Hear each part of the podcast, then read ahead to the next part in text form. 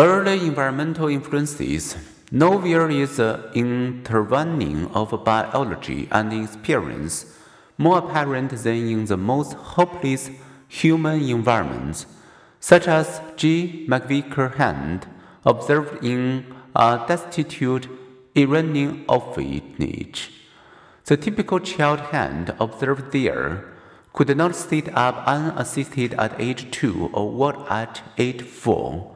The little care the infants received was not in response to their crying, cooing, or other behaviors, so the children developed a little sense of personal control over their environment.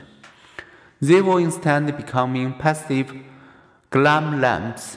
Extreme deprivation was bludgeoning native intelligence, a finding confirmed by studies of children raised in poorly run orphanages in Romania and elsewhere.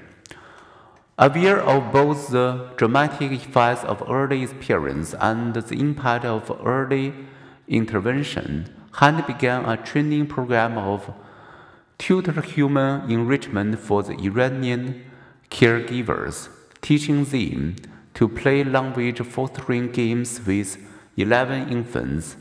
They imitated the baby's babbling, engaged them in vocal follow the leader, and finally, they taught the infants songs from the Persian language. The results are dramatic.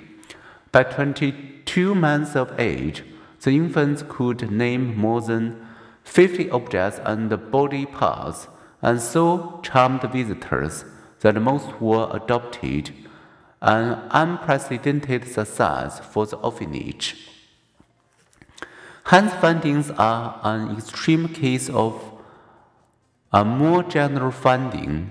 Poor environmental conditions can depress cognitive development. Schools with many poverty level children often have less qualified teachers.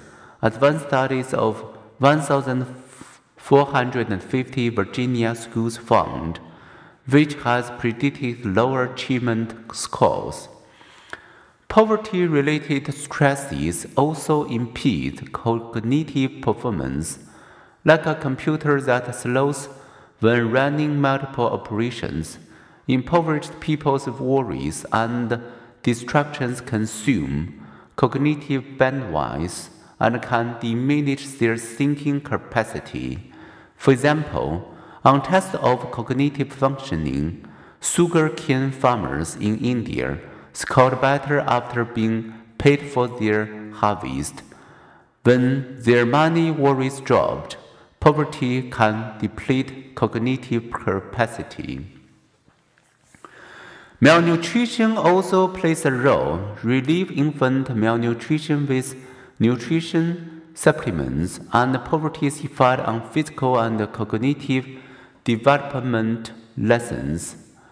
So, extreme conditions, malnutrition, sensory deprivation, and social isolation can retard normal brain development.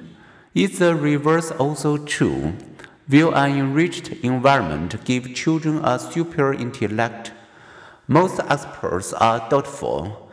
There is no environmental recipe for fast foregoing a normal infant into a genius.